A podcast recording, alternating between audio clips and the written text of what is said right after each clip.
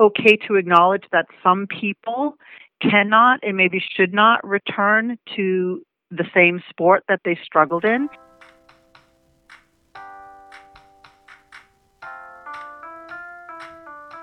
Hello, and welcome to Life with Ed, the podcast. I'm Julia Worth, your host, a registered dietitian here in New Haven, Connecticut. Happy March, everyone. Um, I'm recording this a little bit early because this weekend, this past weekend, when you're listening to this, I was at a wedding in Florida and I right now i'm hoping it will be a wonderful time. Um, and tomorrow is my birthday. So um, this is the last episode where i am 24 tomorrow i will be 25 and i'm really excited for um, this new start. I don't know. I'm all about like new beginnings, setting goals and and excitement. And I love that my birthday is in March because March is always sort of a month where people lose hope and concentration and focus and have a lot of problems because there's nothing really great going on. It's it's like normally gross weather and um you know, there's no vacations, no holidays. So, yeah. So enjoy March, you know. My birthday is tomorrow, so celebrate for me. Um, but it's also Lent. So, Lent, for those of you who do celebrate um, and are Christian or Catholic, um, Lent began last Wednesday on Ash Wednesday. Um, I guess that was two Wednesdays ago if you're listening now. Um, so I wanted to share an article as our article of the week that is about Lent and eating disorders because Lent is often a time where people begin restricting and you know fasting is the theme of lent so the idea is that you're supposed to fast or give up something or take on a new challenge um, to make yourself you know prepare yourself for the lord's coming um, on on easter so i was sent this article by a fellow listener and I think it's really important. So here we go. I'm going to read you the beginning. The article is called Why Lent Can Be a Dangerous Time When You're Recovering from an Eating Disorder. It took me a long time to believe that God had, was not disappointed with my body. It took me even longer to learn that Ash Wednesday was not my yearly diet launch date. That Lent was not a time for me to give all my food related desires to God and come out the other end a better person, slimmer and with more self discipline.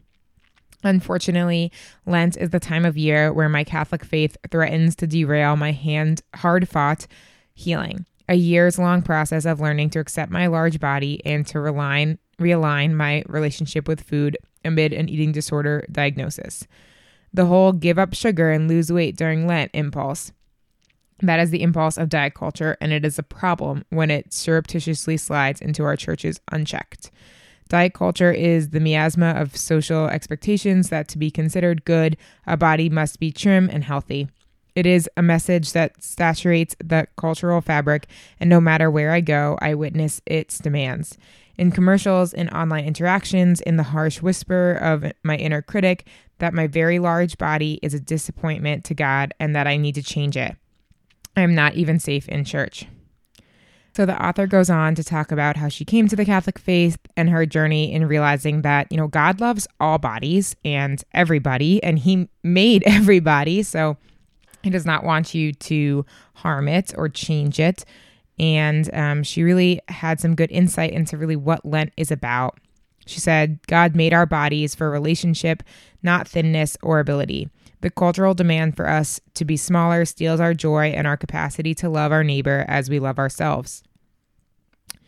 She really, I think, has a great message for Catholics and Christians out there, people who take Lent as an excuse to go on another diet and better themselves.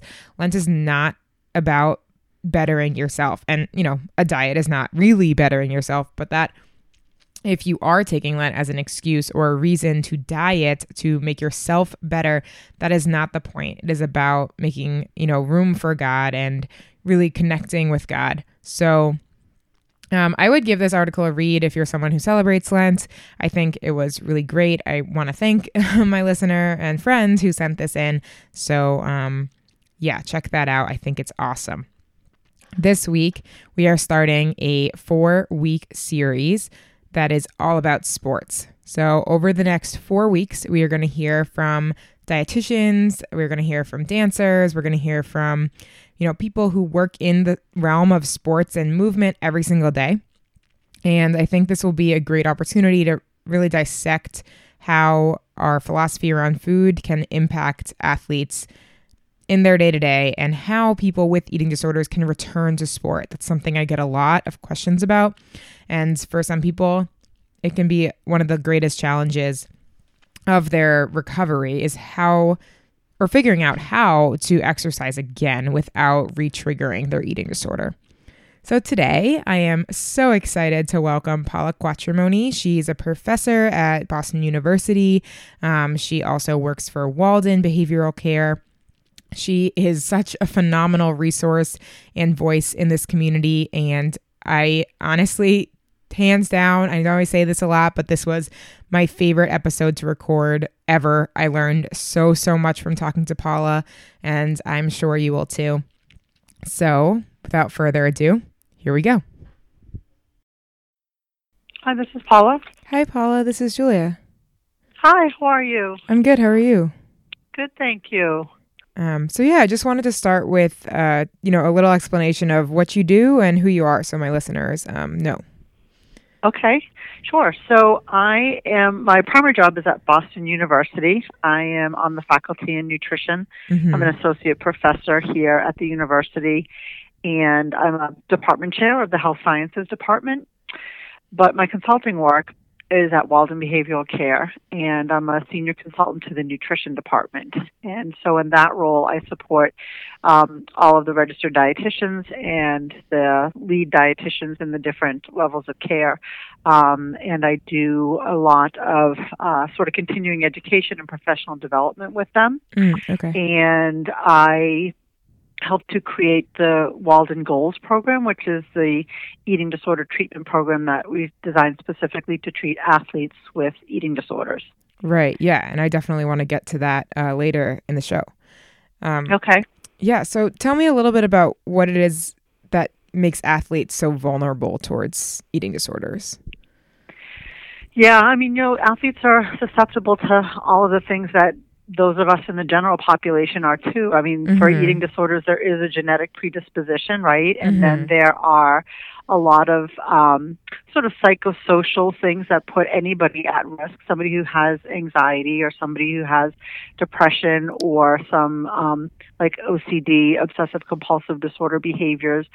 Th- those tend to coexist with risk for eating disorders. So you can imagine in an athlete that Mhm. all of that can be very heightened, right? Because there's a lot of pressure to perform, and so the anxiety around performance, or you know, was was this race good enough? Was my time fast enough? If an athlete gets an injury, they can become depressed. Somebody has Right, taken yeah. their spot on the team. They may never prove to their coach that they deserve that spot back, and so those anxiety, depression, OCD behaviors can become heightened in an athlete. But then there's all these other factors that we've come to know through research that um, are things that are unique to the sport environment that put an athlete at risk. Uh, some of it has to do with you know what it takes to be a committed athlete and especially someone who is at an elite level or say a high Mhm. school athlete who's trying to earn a scholarship to college right um, all of those things and the, like some of the interpersonal qualities that make somebody a really elite athlete can also unfortunately lead them down a path to an eating disorder. So some of the things like the level of discipline and commitment and I can drive through my pain and I can set a Right. goal and achieve that goal at whatever cost, right? Like the win Mhm. at all cost mentality. Some of that especially if things are not going so well in sport, if somebody is not living up to their expectations, or they're not getting the praise and feedback they want from their coach, or they're being outshined by a teammate, or they're not getting those recruits from college, like it can drive an athlete to want to control more and more about their life circumstance Right. to try to earn all of those accolades. And so those things that make an athlete very coachable, you know, Yeah. and, and the good in things sport as well. also yeah. unfortunately are some of the eating disorder characteristics including like the perfectionism right, i need Oh, to yeah. be perfect in my sport perfect in my technique which sometimes gets translated to perfect in my body perfect in my uniform how i look in my uniform perfect in my eating and my discipline and so a lot of those um you know, just become very misplaced and misdirected towards both nutrition and you know diet and restrictive eating but also sometimes towards overtraining and com- Right. you know compulsive exercise and overtraining no you know not taking a rest day off not resting and healing your body and then those are the things that really start to lead down a path of a disorder which can be double sided both on the feeding side but also on the over exercising and overtraining side Right. And is there a Um, particular eating disorder that you see most often in athletes? Or do you see so that's really variety? interesting because so again like it's hard because a lot of the prevalence data is not very accurate because Right. athletes tend to underreport their symptoms and athletes tend not to get into treatment Mhm. for a lot of reasons and so you know the data that we have that survey you know what are the rates and who's most affected Mhm. they're widely variable they're widely ranging and so depending on the population that's been studied um, for example the victory program at mccallum um, published a paper and in their athlete subsample the most common diagnostic category i believe was more in the anorexia range Right. Whereas what we published from Walden, our most common diagnostic category was the um, other specific feeding uh, and eating disorder. So, like the OSFED, or it used to be called the Mhm. eating disorder, not otherwise specified. So, a little bit. Um, not that it's subclinical because it is a clinical diagnosis, but not necessarily reaching the top threshold in terms of frequency and severity. yeah. But I think some of the difference there was the level of care. Our athlete program at Walden is in the intensive outpatient, so it's a lower level of care, whereas Victories is at a higher level, inpatient and residential. right. That so, makes total or sense. residential and Yeah. partial hospital. So, you know, so it's I, what we see at Walden presenting to Walden are largely these you know, very serious disordered eating and kind of the subclinical eating disorders. And I think, you know, we're getting them into treatment now because we have an athlete specific program. But these are the kids who fly under the radar screen and have been struggling for years and Mm. nobody's recognized it.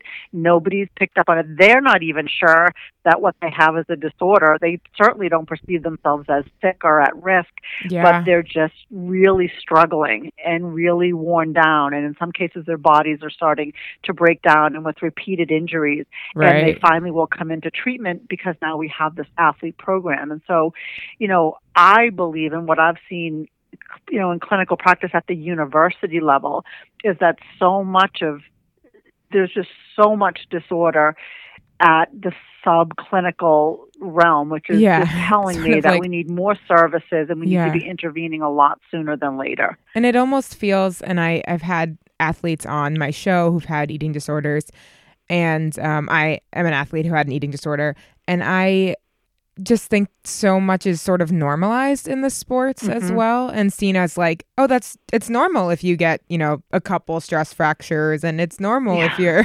like Yeah. um you know not eating as much or losing weight or something like that Right. And that gets back to some of the environmental factors like right you know, what is role modeled by your peers and what is the culture on your team that's oftentimes set by the coach? Like, Mhm. is is body shaming language allowed and made fun of? You know, yeah is it yeah is it condoned? Is it tolerated? Are the you know assistant coaches participating in it. Like you know the the tone and the culture and the the language that's used and, and allowed and what's it like what's the the environment at a team meal and when you're on the road and like Mm. you know what's the language that's used what's acceptable what's role modeled. And so that is one of the things too i think that puts athletes at risk is sort of what i call the contagious nature. Yeah because yeah. the behaviors can spread like wildfire because if it if it's known that the coach's expectation is everybody could stand to lose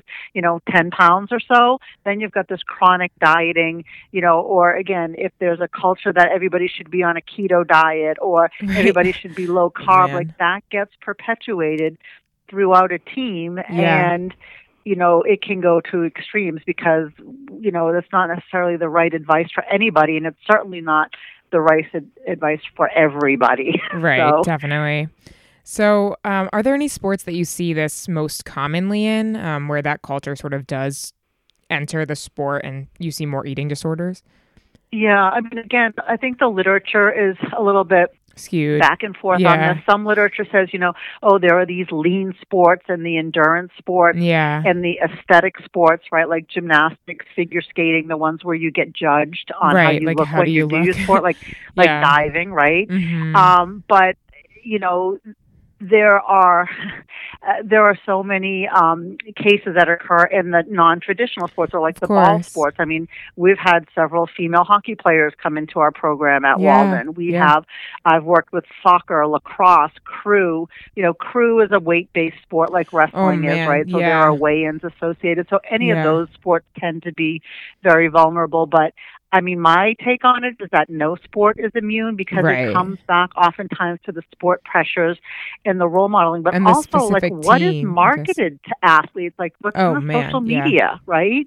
And what is your body supposed to look like? So even if it's not like a restrictive eating disorder like that leads to anorexia, but some of the muscle dysmorphia Mm, yeah, yeah. eating disorders where guys think they have to bulk up, bulk up, and have Oh, yeah. the 12 pack abs, right? Like those are just as dangerous in Right. terms of, you know, over reliance on supplements and using things that have banned substances in them that are going to get you into trouble and overdoing your protein, but, you know, maybe intermittent fasting or keto diet restrictions. And it's like all of that falls into this disordered eating potential Right. eating disorder range. And so yeah. you know, I, that's one of the the nice things I think that the RED-S model has done for us, the relative energy deficiency in sport, right. is it says, you know, it's not just about a clinical eating disorder because you can be in a disordered range and have low energy availability and it can come from both sides of the equation both the overtraining and or the underfueling and Mhm. like wow this is not just a females issue but it, it affects yeah. male athletes and it affects athletes in all different kinds of sports and it has serious physiologic and you know mental health consequences and so that paradigm has really allowed us to open up the conversation and and say you know what this is not just about the, the distance runners Yeah. this is much more far reaching Yeah, for sure. I so I used to and I still do to some extent work at schools and present to their sports teams. And I went last year to one school and it's a college and I was think I was with the football or the baseball team and like every single person was taking a supplement of some kind, you know. hmm And I was Mhm. just sort of talking with them like why? Like what's the reasoning behind that? And you're totally right. It is, you know, a disordered behavior sort of in itself where they're like, "Well, I just need to get big for this." Yeah. And it's marketed to them that Oh, this is yeah. what you need to do to achieve this outcome. And, you know, that's what's, there's just such low education about the Mm. dangers of that. There's such low availability and access to nutrition professionals to teach people how to really feed themselves and to meet the demands for their sport.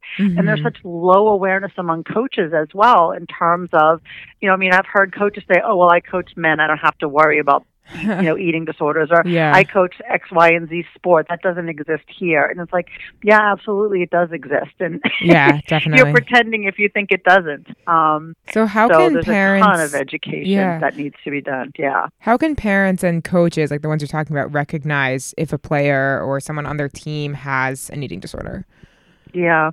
I mean, I think first and foremost, you have to be open to considering the possibility that it could exist Right, yeah. on your team If you or don't in know. your child. So, Yeah. Yeah, I mean, I think the first thing is you have to be open to it and you have to be an astute observer and you have to be a mm-hmm. really good listener. Oh you yeah. know, how does that athlete talk about their body? How does that athlete talk about food? If you listen to the words people use, it's really powerful and it can give you some very early clues because the bottom line is, is you don't want to wait until somebody is like disappearing before your eyes yeah. right? Either they are wasting away and getting emaciated because they've lost so much weight that it's so noticeable, or they're disappearing because they're socially isolating. They're Mhm. hiding in their room. They won't go out to team dinners. They won't go out with their friends. They can't be around food and they can't be social. Like those behavioral changes are really compelling, and we need to be looking for that. But we If can't you- wait till yeah. it gets to that point because by then the person's really kind of in trouble Yeah. yeah. um, you know, we can't wait till girls stop having their periods, but at the same time, we can't ignore when they don't have their periods, either if it's markedly delayed yeah. or they've stopped having it. Like those are very downstream signs. When somebody's on their third stress fracture, that's not when the red flag should be raised. I mean, there's a lot of precursors that might have been missed along the way. So, what are some Um, of those precursors? Because I think people know, you know, about, well, some people know about the lost period or the stress fracture, but um, Yeah. what could you notice maybe before that? Yeah, I mean, I think certainly changes in um, a person's eating behavior. So if it's Mhm. a parent and you're noticing that your child is like not eating breakfast in the morning, or they're saying, Mhm. you know, you know, I don't want lunch, or I want to pack my own lunch, and they're packing very light food. Or again, it's hard to see if they're eating in that cafeteria with their friends at school, or if they're sitting, you know, and throwing their food in the trash. So, yeah. you know what's happening at the family dinner table if there is such thing as family dinner these days um and so you know if but if your child is saying all of a sudden i want to be vegetarian i want to be vegan like have a conversation like what is motivating that Mhm. um, because oftentimes those types of behavioral changes are an attempt to control a food environment, you know, for the sense of trying to be healthier or trying to be more committed as an athlete. But if you're not informed about what it means to go vegetarian and how you're going to meet your nutritional needs as an athlete on a vegetarian eating plan, yeah. you can really go down the wrong path. And Oh, so, yeah. as a parent, if my child were to say that to me, I would have a conversation. And the next thing I would do is say, let's find a dietitian to have a consultation with and figure out is this the right thing for you? And if you're going to do your sport and you want to be vegetarian, how are you? What does that look like, and how do you go about meeting your needs? You know what I mean? It doesn't Definitely. salad and pasta. Like, Oh, yeah. how are you going to get your protein needs and calcium and vitamin D? I know. So yeah. you know, I- so I think being on the lookout for dramatic diet changes, whether mhm. you know whether it's a lot of self monitoring, I think we have to be really careful with these things that monitor all of our mileage and our steps Oh, and man, our eating behaviors, like Yeah. over over attention and obsessive behavior in those areas. Um, I think, you know, again, somebody who's really all of a sudden starting to cut out certain food groups or refusing to eat foods that have always been a favorite or, you know, a family, whether it's a celebration food or even a staple, like somebody who says, okay, I'm, I'm not eating meat or I'm not doing dairy, like trying to understand what is motivating that. right. Um, but I do think the behaviors about like, you know, sort of the, the fat talk and the body shaming stuff Mhm. when somebody is chronically dissatisfied with how they look and their appearance and making comments or um, you know those those kinds of phrases can be really telling and Like indicative. you know yeah. if, if we listen to how our kids are talking or if we're listening to how teammates are talking to each other in the locker room or you know it's it's really important to you know to notice that and to sort of intervene when you hear that happening because those are some of the things that become contagious. It sets the tone for other athletes who maybe were never affected, but now all of a sudden they're like, oh my God, she just called this one fat. Like, what must she think about me? Right. Right. Yeah. Um, because it just sets, you know, it feeds on other people's insecurities. And of course, social media doesn't help us with that at all. But, you know, if you see your athlete, you know, I mean, it's like, who are they following on social media? Like, there Right, are lots yeah. of great collegiate sports dietitians out there putting out great sports nutrition information. Like, let's help our coaches and our athletes follow them instead Mm, of, mhm. you know, maybe some of the other celebrity stuff or Yeah. stuff that is very, you know, misguided and misinformed. So, what could a Um, coach do to make like the team atmosphere more preventative towards eating disorders? Yeah. Again, I think coaches can do a lot, first of all, by getting some education for themselves Yeah. um, because, you know, it's not mandated and it's No, not yeah. easily identified and accessible. So they need to seek it out and they need to demand that their professional coaching conferences start to invite people to talk about these topics. So they need to get some education themselves or, you know, pick up a copy of Nancy Clark's Sports Nutrition Guidebook or, you know, there's there's a great new book by um, Rebecca McConville about, you know, preventing relative energy deficiency in sport. It's not a very thick book. That's a great read for a coach to start to understand some of this. So I think first and foremost, education. Mhm. Um, but their their coaches are role models, right? And so they need to you know walk the talk and they need to be educating and talking with their athletes about the importance of proper nutrition and having snacks for those long bus rides and you know talking you know you know in terms of you know, if they are going to give them nutrition advice, make sure that it's coming from an accurate place. That, like I said, they could be following some of these collegiate dietitians on social media, they could be giving advice from Nancy Clark's Sports Nutrition Guidebook, like very basic, but reinforcing you know proper feeding of yourself rather than making sure that they're not giving diet advice Yeah. definitely yeah. you know avoiding weight conversations and avoiding weigh-ins it's not really you know something that coaches should be doing i know it's a part of weight-based sports but again is it the coach who's doing it or is it an athletic trainer or a strength coach like who's the appropriate person to you know to really kind of separate out the weight from the coaching stuff around the skills and the techniques of the sport, right? Mm-hmm. Because we can't conflate the two. We know that performance is not driven just by weight. Um, but we know that some sports, like you have to be at a certain weight to compete at a certain class. So obviously, those are kind of unique circumstances. But in the big scope, anything that a coach can do to keep the focus on the sport and the performance and the training required to do the sport and not making it about weight, obviously that's a much safer realm to stay in. And I think a lot of coaches, you know, can can make that mistake easily.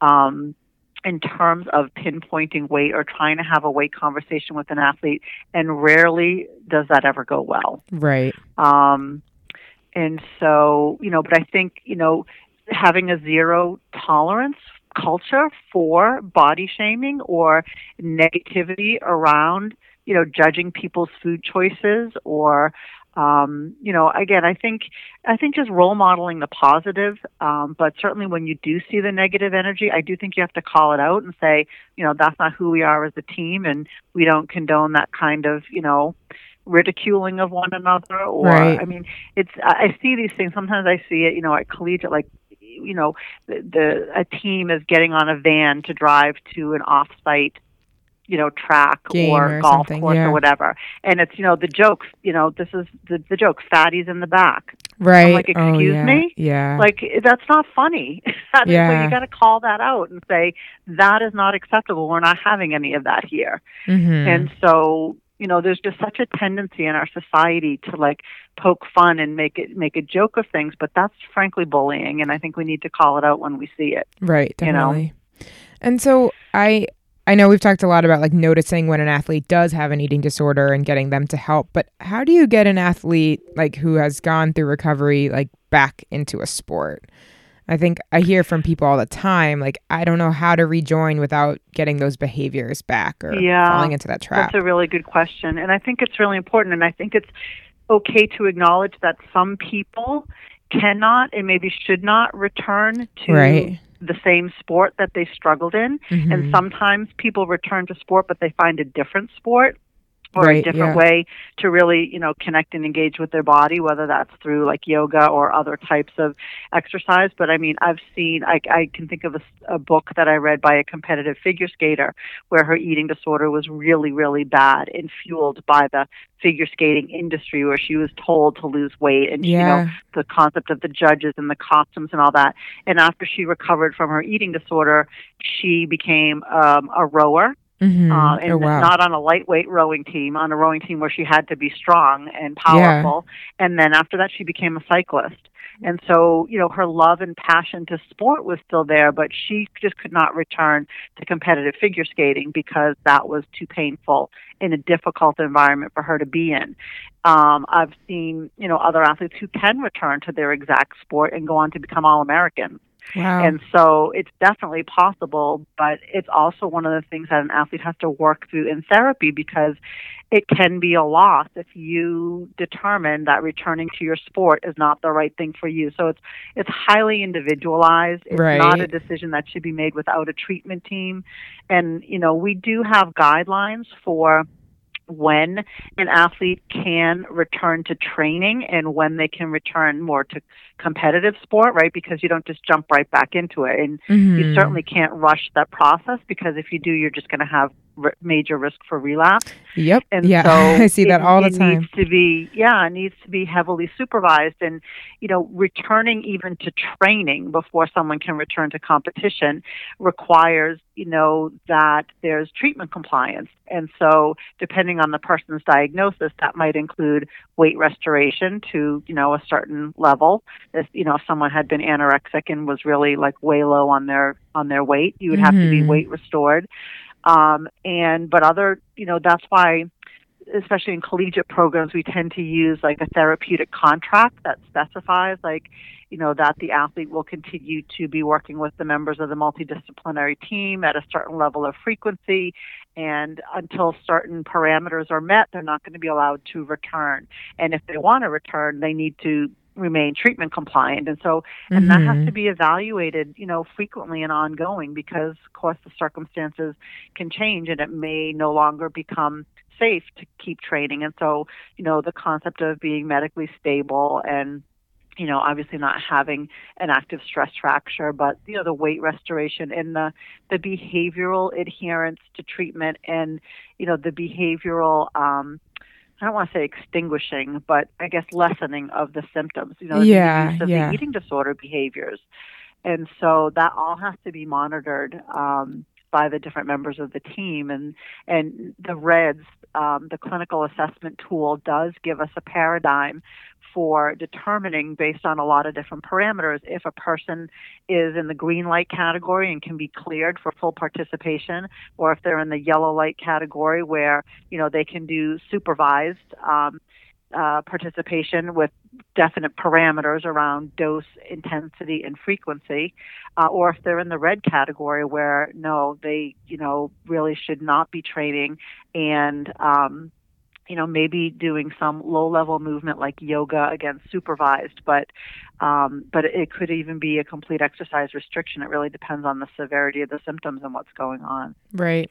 So I was hoping you mentioned at the beginning this a little, but hoping you could talk about the goals program at Walden and what it offers because I think that's pretty unique. Um, there aren't a lot of sports focused uh, eating disorder recovery programs.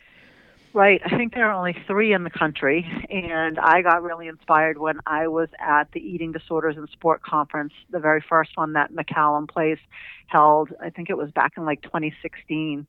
Um, and uh, I came away from that conference hearing about the victory program and what they were doing there and i just said wow we need this in boston yeah, um, yeah. because i had been working on a collegiate campus for you know almost a probably a decade at that point or more than a decade and you know there's just like you say there was not there's nothing like that in the northeast and so when i partnered with Walden and, and I told them that I had this vision of creating this and, and they shared that vision and said, let's do it. So we built it slightly differently from what Victory has in that Walden really wanted to put the program um, at the IOP level of care, which is the intensive outpatient right. program. So the way Goals runs is it's three nights a week for I think like a three and a half hour program, and it's all athlete specific. So it's for adult athletes, um, 18 or above. So collegiate and adult. Um, you know, we have several athletes who are have been, um,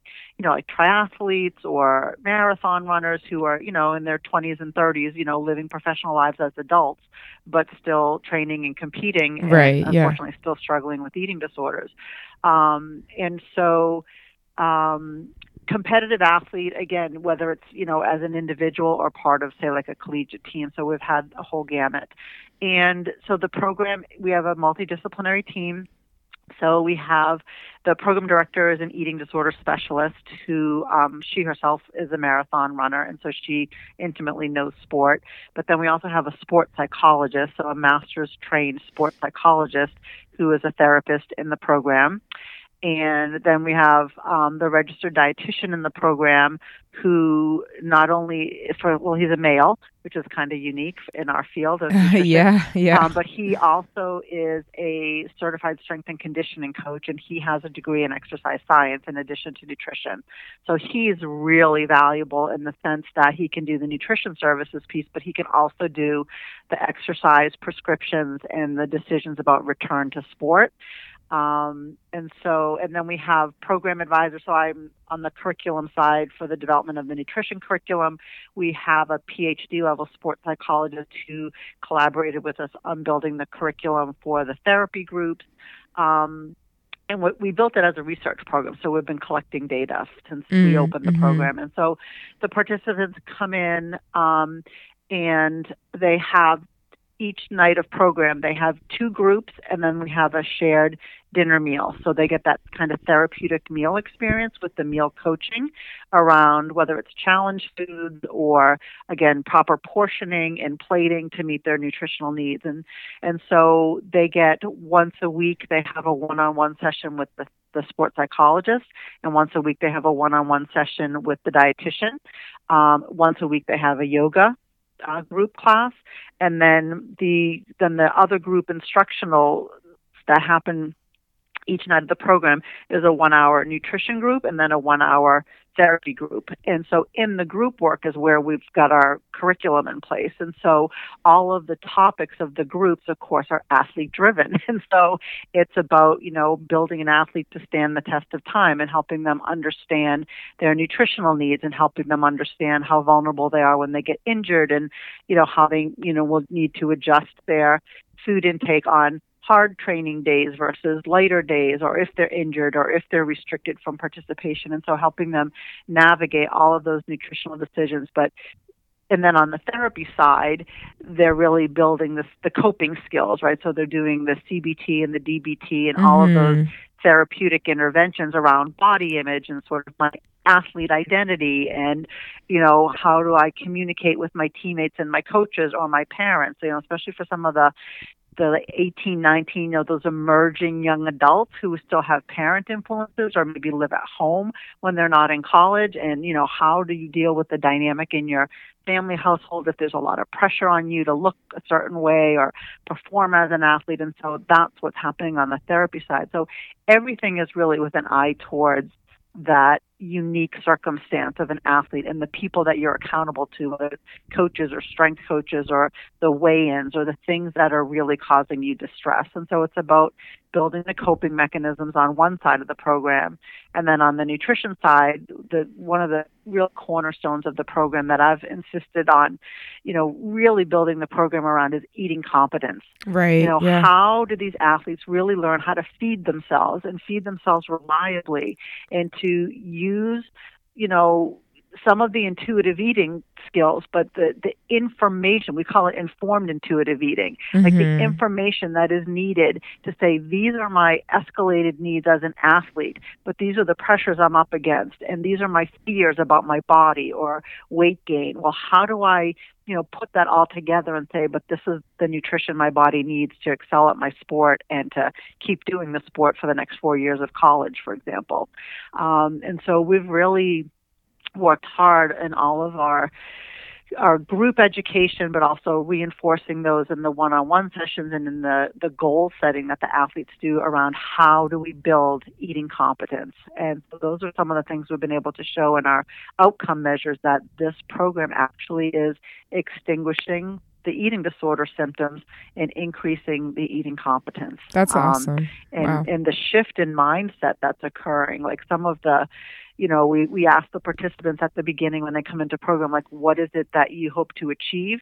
And then, you know, we ask them when they finish the program, what do you think your biggest accomplishments were? And it's just really remarkable um, the transformation that happens in this, you know, six to eight week outpatient program when athletes are willing to put the work in yeah that they can really yeah. move towards recovery and they can gain the life skills that are going to help them go back to sport and manage what they need to um you know how, how they need to take it's the self care right how mm-hmm. they need to mm-hmm. take care of themselves and participate in their sport well, that's so cool. That's awesome. We don't have anything like that in Connecticut for sure. I know. Well, we're really proud of it, and so we want to see it grow. And so yeah, what yeah. we've been doing at Walden is is is now expanding the dietitian. His his name is Matt Strandberg. He was the first author on that paper, but expanding his role throughout the organization because, of course, athletes don't only come into the IOP level of care. Right. We have them at all the other levels, and we also have people who are not necessarily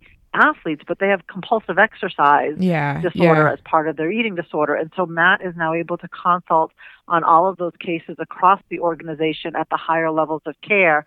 And then when those clients improve and get healthy enough, then they can come into goals in the IOP level. Mm. Or again, he can just continue to do the goals like work by bringing the curriculum components and bringing the mindset and all that we've developed in goals now into the higher levels of care.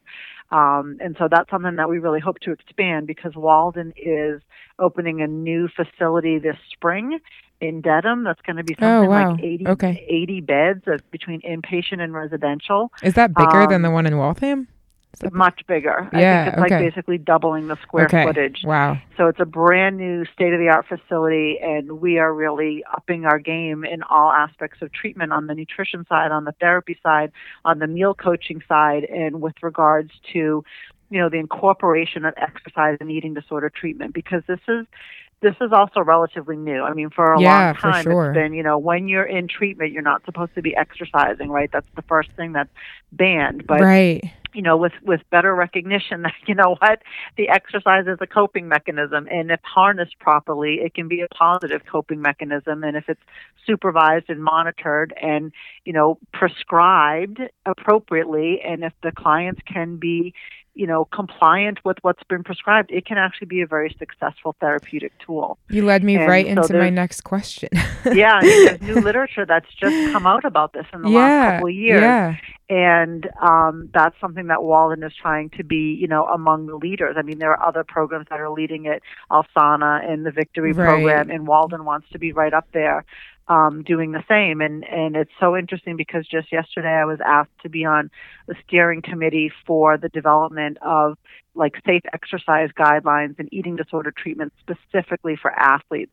Like this doesn't exist. This is brand no, new. I know. Wow. You know, there's a group that wants to look at this and try to look at the literature and set out some best practices. And I was like so flattered that they asked me to join the steering committee and you know the the time is right to to start to really pay attention because there's so many people in this category that need this help and this guidance and we need to make it more available and we need to make sure that it's informed by research. Yeah, that's amazing because I I just struggle so much with the idea that you're supposed to tell someone like don't exercise at all if it is something yeah. that is like bringing joy to their life and some connectedness to other people and and something like that. Um right. yeah it's hard to see and a the patient. joy piece yeah be yeah told. I was just going to say the joy piece brings us back to like how does an athlete you know re re-enter their sport? Because if there are ways and i think especially for high school athletes but also for collegiate athletes like when you are in treatment, like you need to maintain your connections to your teammates. They're your friends, right? You yeah. live with them, you travel yeah. with them, you eat with them. So we can't let treatment be so isolating.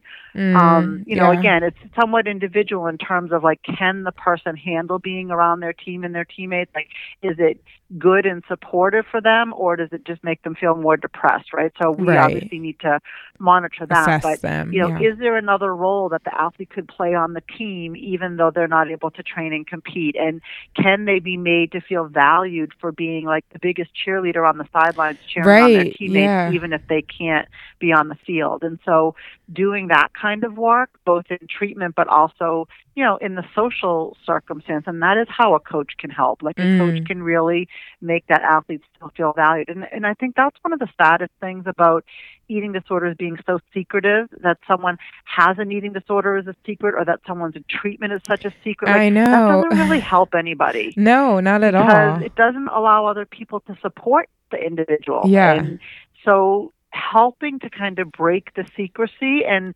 almost normalize like you know just as if this person had an ACL tear and had surgery and Right. was rehabbing from that like eating disordership could be treated the same way and then people could get the social support they need instead of being like whispered about or like don't say this word in front of them you know Yeah. and that comes to like breaking down the stigma and the stereotypes and we have a long way to go on that Oh, because man, it's yeah. still under the mental health umbrella of course right and Right. people just don't know how to respond and react and handle that Right. I remember like being on the track team in high school and there was a girl who was clearly struggling with an eating disorder, although like I at the time had no idea what that meant.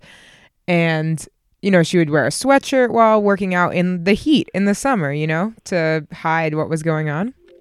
yeah And and everyone would just like talk about it behind her back or the coaches would like not say anything and I just think like someone had just reached out and said, you know, what's going on, um, how how much of a difference that would have made. Yeah, yeah, and, and you know, and this is what we see from our research because I've, I've I did um, a really interesting piece of research with one of my doctoral students. She was actually a sports psychology doctoral student, mm. and she published a set of papers. Um, we published them together, but it, from her dissertation, and they were the first in the literature to really characterize. Uh, and it was her study was done just in female athletes who had recovered from an eating disorder, and you know, describing what were the factors related to onset and then the sort of the maintenance of the eating disorder and then what led them to treatment and recovery. And you know, a very prominent theme in the sort of like what was the turning point from for you came from when somebody expressed care and concern for what they were observing. Yeah. And oftentimes yeah. that was a coach, you know, or a teammate and how you know the the participants talked about how you know it might not have been well received the first time but the second or third or fourth time like the people who really hung in there with me the people who didn't judge me but the people who said I noticed this and I'm concerned. How can I help? Or, you know, simply what's going on? Is there something you want to talk about? Like that, those were turning points that actually encouraged them to open up and share what was a big secret and what they were struggling with in silence and help to get them into treatment. And so that's the part, the part that a lot of people don't realize. They feel paralyzed because they don't know what to say or how to intervene. And so they don't say anything at all. Mm. And what what happens for the person is who's struggling is that they think, well, nobody cares about me because nobody's no one said anything, and yeah. nobody's saying anything, so I must not be worthy. You know, like I, I remember one of the quotes from the paper. One of the athletes said, you know, I was like you know, practically vomiting in front of my coach. It's like, what do I need to do to get his attention? Like, why doesn't he see Yeah. what I'm going through? And so, just expressing care and concern can go a really, really long way. It can change someone's life. Yeah. Well, Paula, I have had so much fun having you on the show. Um, this is exactly the type of thing I love to talk about, and it's so important. Um, so thank you so much. Absolutely. Yeah, I have. Thank you for having me. Yeah, I have one last question I ask every guest just for fun, and um, my listeners really enjoy it. So, what is your favorite food? My favorite food, that is the easiest thing for me because my favorite food, being a dietitian, my favorite food is eggplant. Oh, And wow. I grew up in a very That's a big, new one. extended Italian family, Uh-huh. and now I actually have the pleasure of teaching a summer study abroad course on the Mediterranean diet Oh, in Italy. so cool. and it is so amazing that I finally am getting to do this at this phase of my life. But the thing that makes me happiest, or I should say one of the many things, is that I get to eat eggplant every day in the six weeks that I'm in Italy. And That's I, awesome. It's amazing. Yeah, you're definitely the first guest to say eggplant, but I love that. I believe it. um, well, thank you so much. And where can my listeners find you if they're interested? Um, so the easiest place to find me is at Boston University Mhm. and um, Sargent College Health. Um, Sargent College of Health and Rehabilitation Sciences, um, but my email is paula q at bu.edu, and I do have a faculty webpage and a lab webpage that has lots of links to the papers I've published Perfect. and um, different things I've done in the eating disorder realm. I do a lot of work with uh, a group called Running in Silence, and yeah. on their on on Rachel, their page you know we have a big yeah we have a big Q and A section Mhm. um, for specifically for coaches, but also for parents and athletes wanting information about eating disorders in sport. And so I've been Rachel's partner answering from the Oh, professional so side cool. some of those questions. yeah, yeah. she was on the podcast in the summer. So Fantastic. awesome. She's Well, a great colleague. yeah, have a great rest of your week. Okay, thank you so much. Yeah, thank you. Thank you so much for listening. If you made it this far, please take a moment to rate and review the podcast. It really helps other people find the show. If you have any questions, comments, or concerns, or have anything you'd want to be addressed on the podcast, please send me an email at worth, W E R T H, your wild nutrition at gmail.com. We'll see you next week.